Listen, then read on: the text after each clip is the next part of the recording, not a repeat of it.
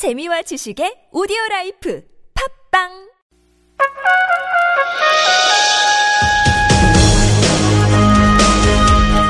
열린 아침 김만흠입니다. 2부 시작합니다. 라디오 시사 프로그램 유일의 현역 중진의원 정치 토크.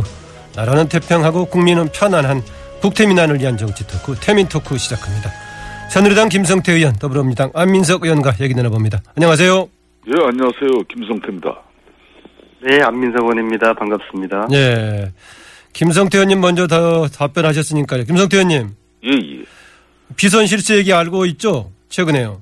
예, 알고 있습니다. 그동안에 비선 실세는 없다라는 게 현 정부하고 당내 강경 친박들의 그동안의 주장이었었는데 또다시 이렇게 불거졌는데 이번 사태 지금 어떻게 보고 있습니까? 아, 지난 총선 이후에 우상호 원내대표가 종천 의원이 정권 내부에 많은 것을 알고 있다. 아, 기대해도 좋다고 큰 소리 쳤었지 않습니까? 아, 그랬나요? 예, 그랬었죠.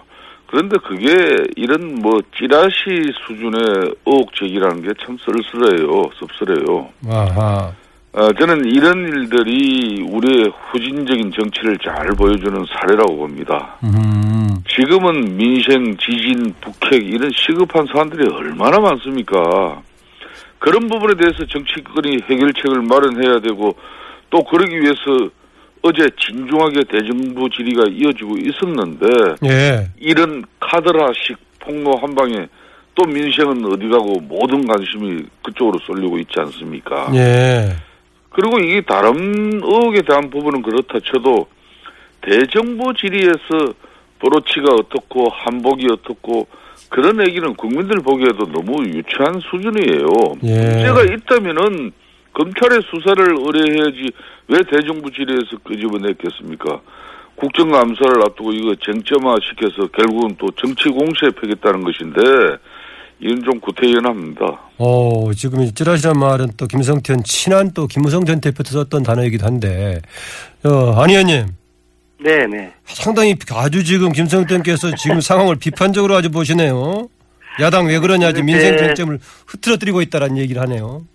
김수대 의원께서 이게 해당 상, 상임위가 아니라서 아마 좀 여기 내용 파악이 덜 되신 것 같아요. 아하. 내용 파악부터 먼저 좀 해보실 필요가 있다고 보고요.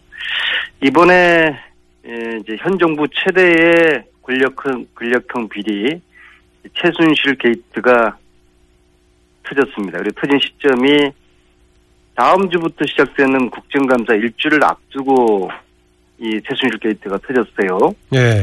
자, 그렇다면 국정감사는 이런 국민들 권력 비리 의혹을 규명하는 것이 당연한 역할이고요. 따라서 저희들이 이제 관련자들을 어, 정의 신청을 17명을 했어요.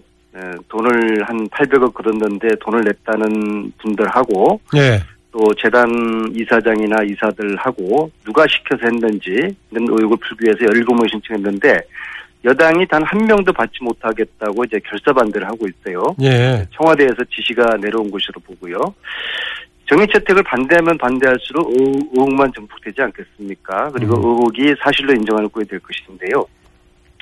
이번 국감은 최순실 국감입니다. 이 최순, 최순실 게이트를 규명하는 것이 국감이고요. 그러면 여당은 어, 저희 이 의혹을 함께 규명을 해야 되는 것이죠. 예. 근데 이렇게 추구라고 증인을 거부하면은 국감을 하지 말자는 것이고요.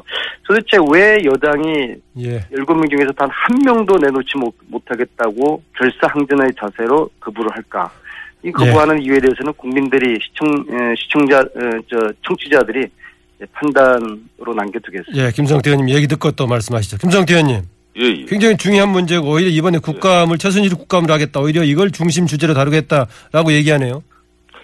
그러니까 야권 입장에서는 지금 국정 전반에 대한 문제, 운영 형상의 문제 이런 걸 이번 국정감사를 통해서 아, 정확하게 짚어내고 또 문제를 지적해야 됩니다. 예. 그렇지만 아시겠지만 지금은 대한민국의 국가 안보가 시급한 현실이고 또 어, 경주 지진 피해로 인해서 우리 국민들이 지금 엄청난 불안을 가지고 있습니다. 예. 그런 측면에서 원전의 안전이라든지 우리가 북핵으로부터 어, 대한민국의 국민들의 생명과 재산을 또 어떻게 실컷낼 것이며 그런 측면에서 한미 동맹은 앞으로 어떻게 또 제대로 강화되고 작동이 돼야 되는 건지 이 우리가 짚어볼 게 너무 많죠. 예. 그러니까 지금 안민석 의원님께서 하시는 말씀 뭐 상당한 부분 일리 있습니다. 아니 말로 정권의 어떤 권력을 가지고 국민적 의혹을 살 수 있는 그런 일이 하루아침에 이루어졌다 그러면 그건 당연히 봐야죠. 그렇지만은 세상 사는 모든 일이 선우가 있는 거예요. 예. 그러니까 그 문제는 그 문제대로 야권 입장에서는 충분히 준비하고 또 문제를 어 이렇게 뒤다보면 되는 건데 이걸 지금 이 마당에 또 정쟁으로 몰고 가는 것은 이거는 바람직하지 않다는 거예요. 예. 김성태 의원께서는 지금 우선순위에서는 그게 아니다. 야당이 그런 문제를 다룰 수 있지만 다른 게 더 중요하다라고 얘기하네요. 아니 의원님? 아, 이 저희들이 제가 속한 상임위가 이제 그 문화, 체육, 예술을 담당하는 상, 상임위거든요. 예. 그쪽 전문 의원이시죠. 또. 예, 예. 그럼요. 이런 저 어, 권력형 비리가 어, 발생을 했으면 저희 상임위에서 당연히 의혹을 규명해야 되는 것이고요. 그리고 김정대 의원님 말씀을 잘 들었는데 김승태 의원님도 동의하실 거예요. 비선 라인이 존재하는 게 그거는 저 존재하는 것이고 이 비선 라인이 국정을 농단하는 것은 이 정상적인 정부나 국가가 아니죠.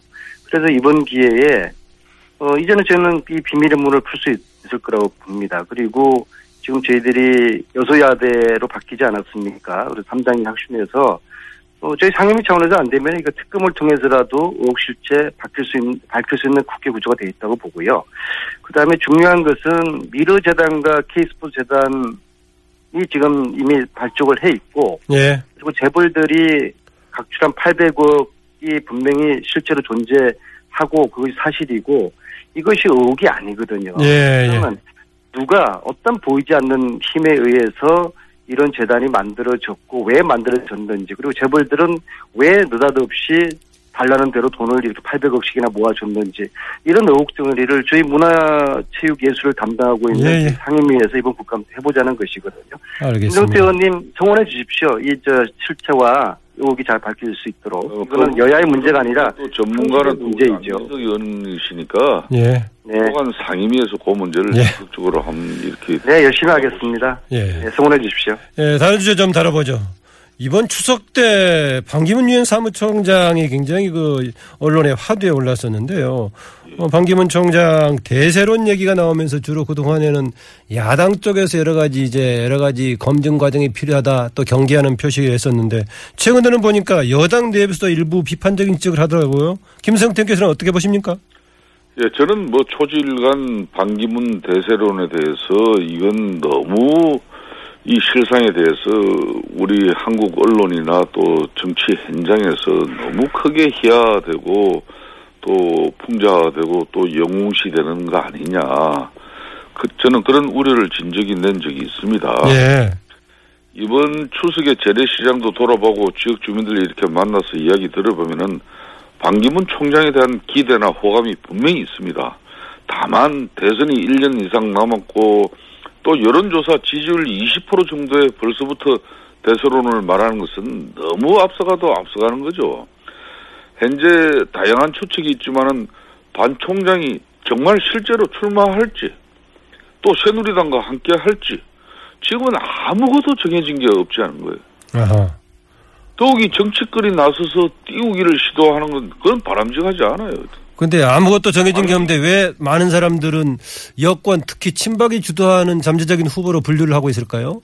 아 지금은 우리 당내의 대체적인 뭐 지금은 친박 비박 그런 게 별 이제 의미를 안 두고 있습니다. 음. 격파를 실질적으로 없이 지금 당은 평온한 상태인데 지금은 어느 뭐 주체적인 세력들이 반기문 유엔 총장을 옹립하기 위한 그런 아, 정치적 행위나 뭐 결사체가 조직되고 움직이는 거 전혀 없습니다. 그렇기 예. 때문에 제가 좀 전에도 말씀드렸듯이 과연 방 총장이 정말 대권 의혹을 의지를 가지고 실제 출마할 건지 새누리당과 함께할지 이건 아무도 몰라요. 오로지 예. 본인 자신만 하는 건데 그걸 강요한다고 해서 될 일입니까?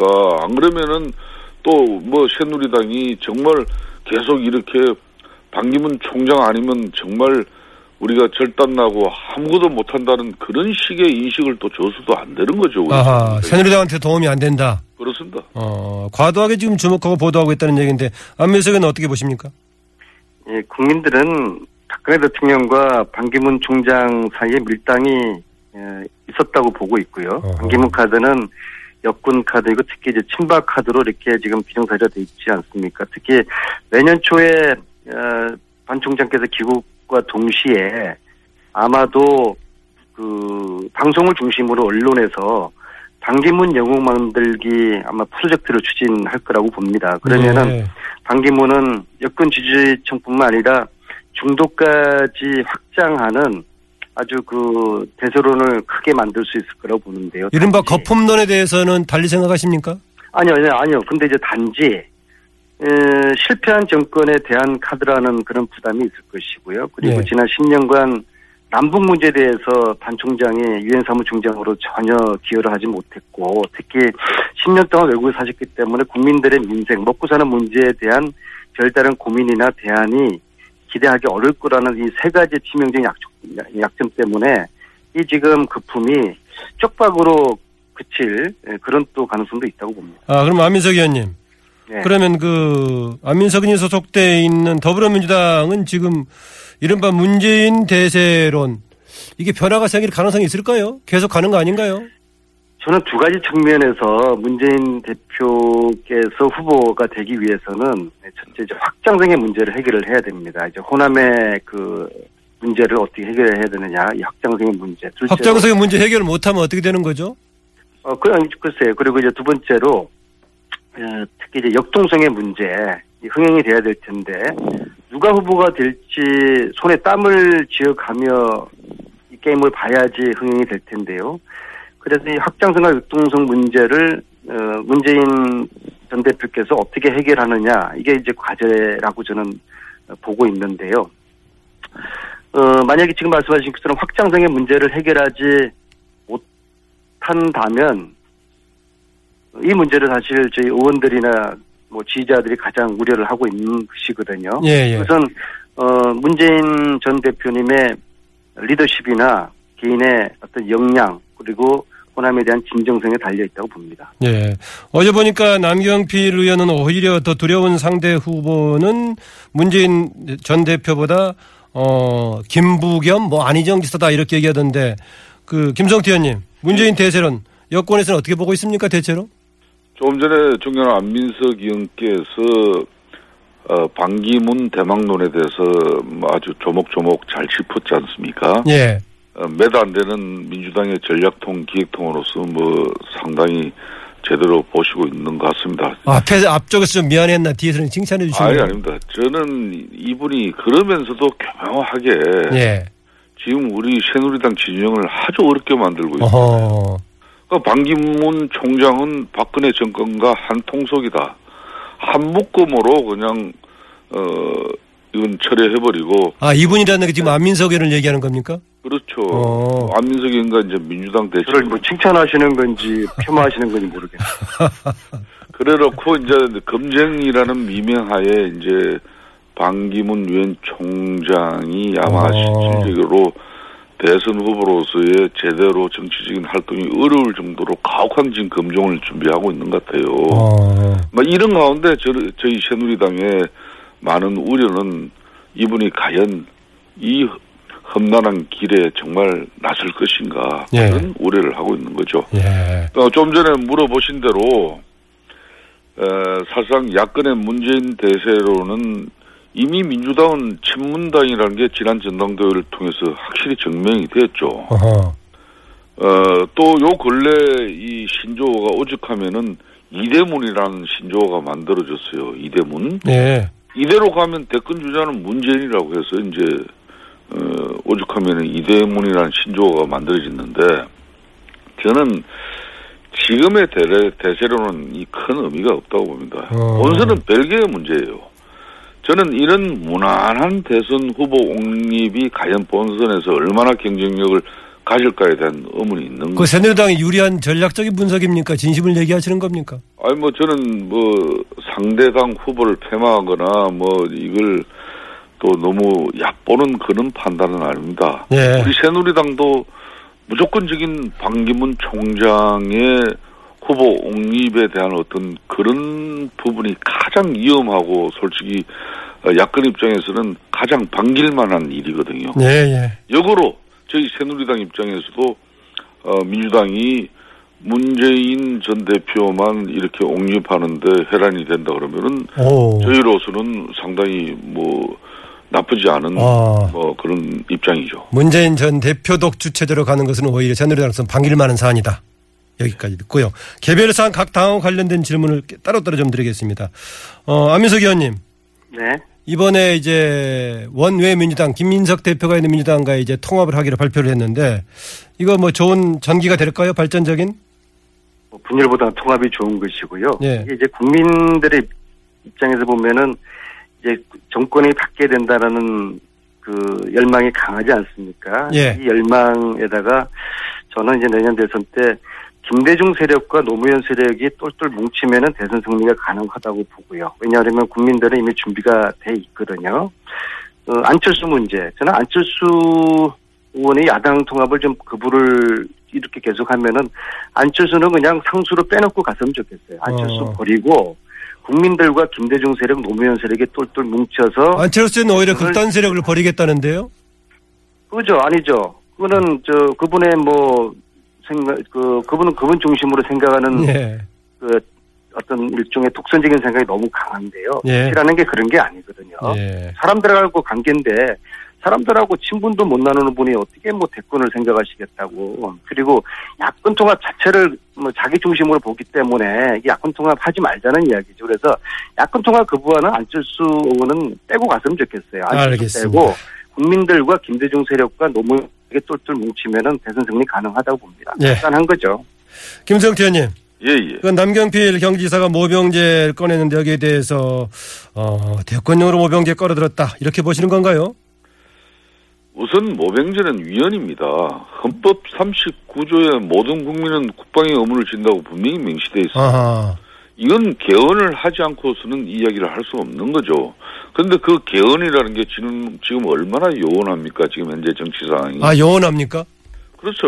참 쉽지 않습니다. 이번에 제가 대정부 질의를 통해서도 한교안 총리에게 여야가 합의해서 이 개헌 추진에 대한 어, 그런 어, 기구를 만들고 정부로도 적극적인 참여를 요청했을 때 정부의 입장이 뭐냐 할 때 이 지금 정부에서는 개헌의 입장에 대해서는 아주 어, 현실적이지 못하다는 그런 판단을 강하게 가지고 있어요. 예. 그런 상황에서 지금 이 모병제는 요원하지 않습니까? 개헌도 되지 않은데.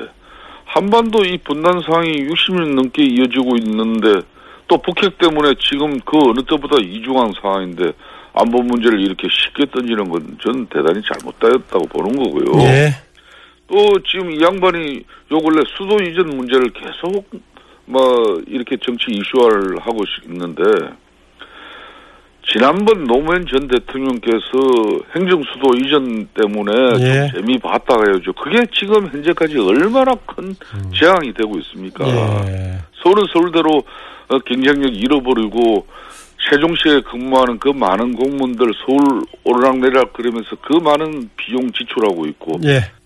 시간 버리고 있고 예. 이런 걸 보더라도 설사 대권욕에 이런 저도 좀 간단하게 말씀드려야 알겠습니다. 일을 가지더라도 오늘은 시간이 돼서요. 예, 함부로 해서는 안 됩니다. 예, 알겠습니다. 안 의원님도 오늘 간단하게 좀 말씀드릴게요. 아니 시간이 다 된 것 같은데요. 오늘은요. 아, 그래요? 예, 예. 예. 다음에 다른 게 태민 토크 방식으로 아마 오늘 마무리될 것 같고 다른 방식으로 이제 진행이 될 건데 그때 더 많은 얘기 나누시고요. 알겠습니다. 어, 어, 말씀 고맙습니다. 예, 네, 감사합니다. 수고하세요. 예, 네. 지금까지 더불어민주당 안민석 의원, 새누리당 김성태 의원이었습니다.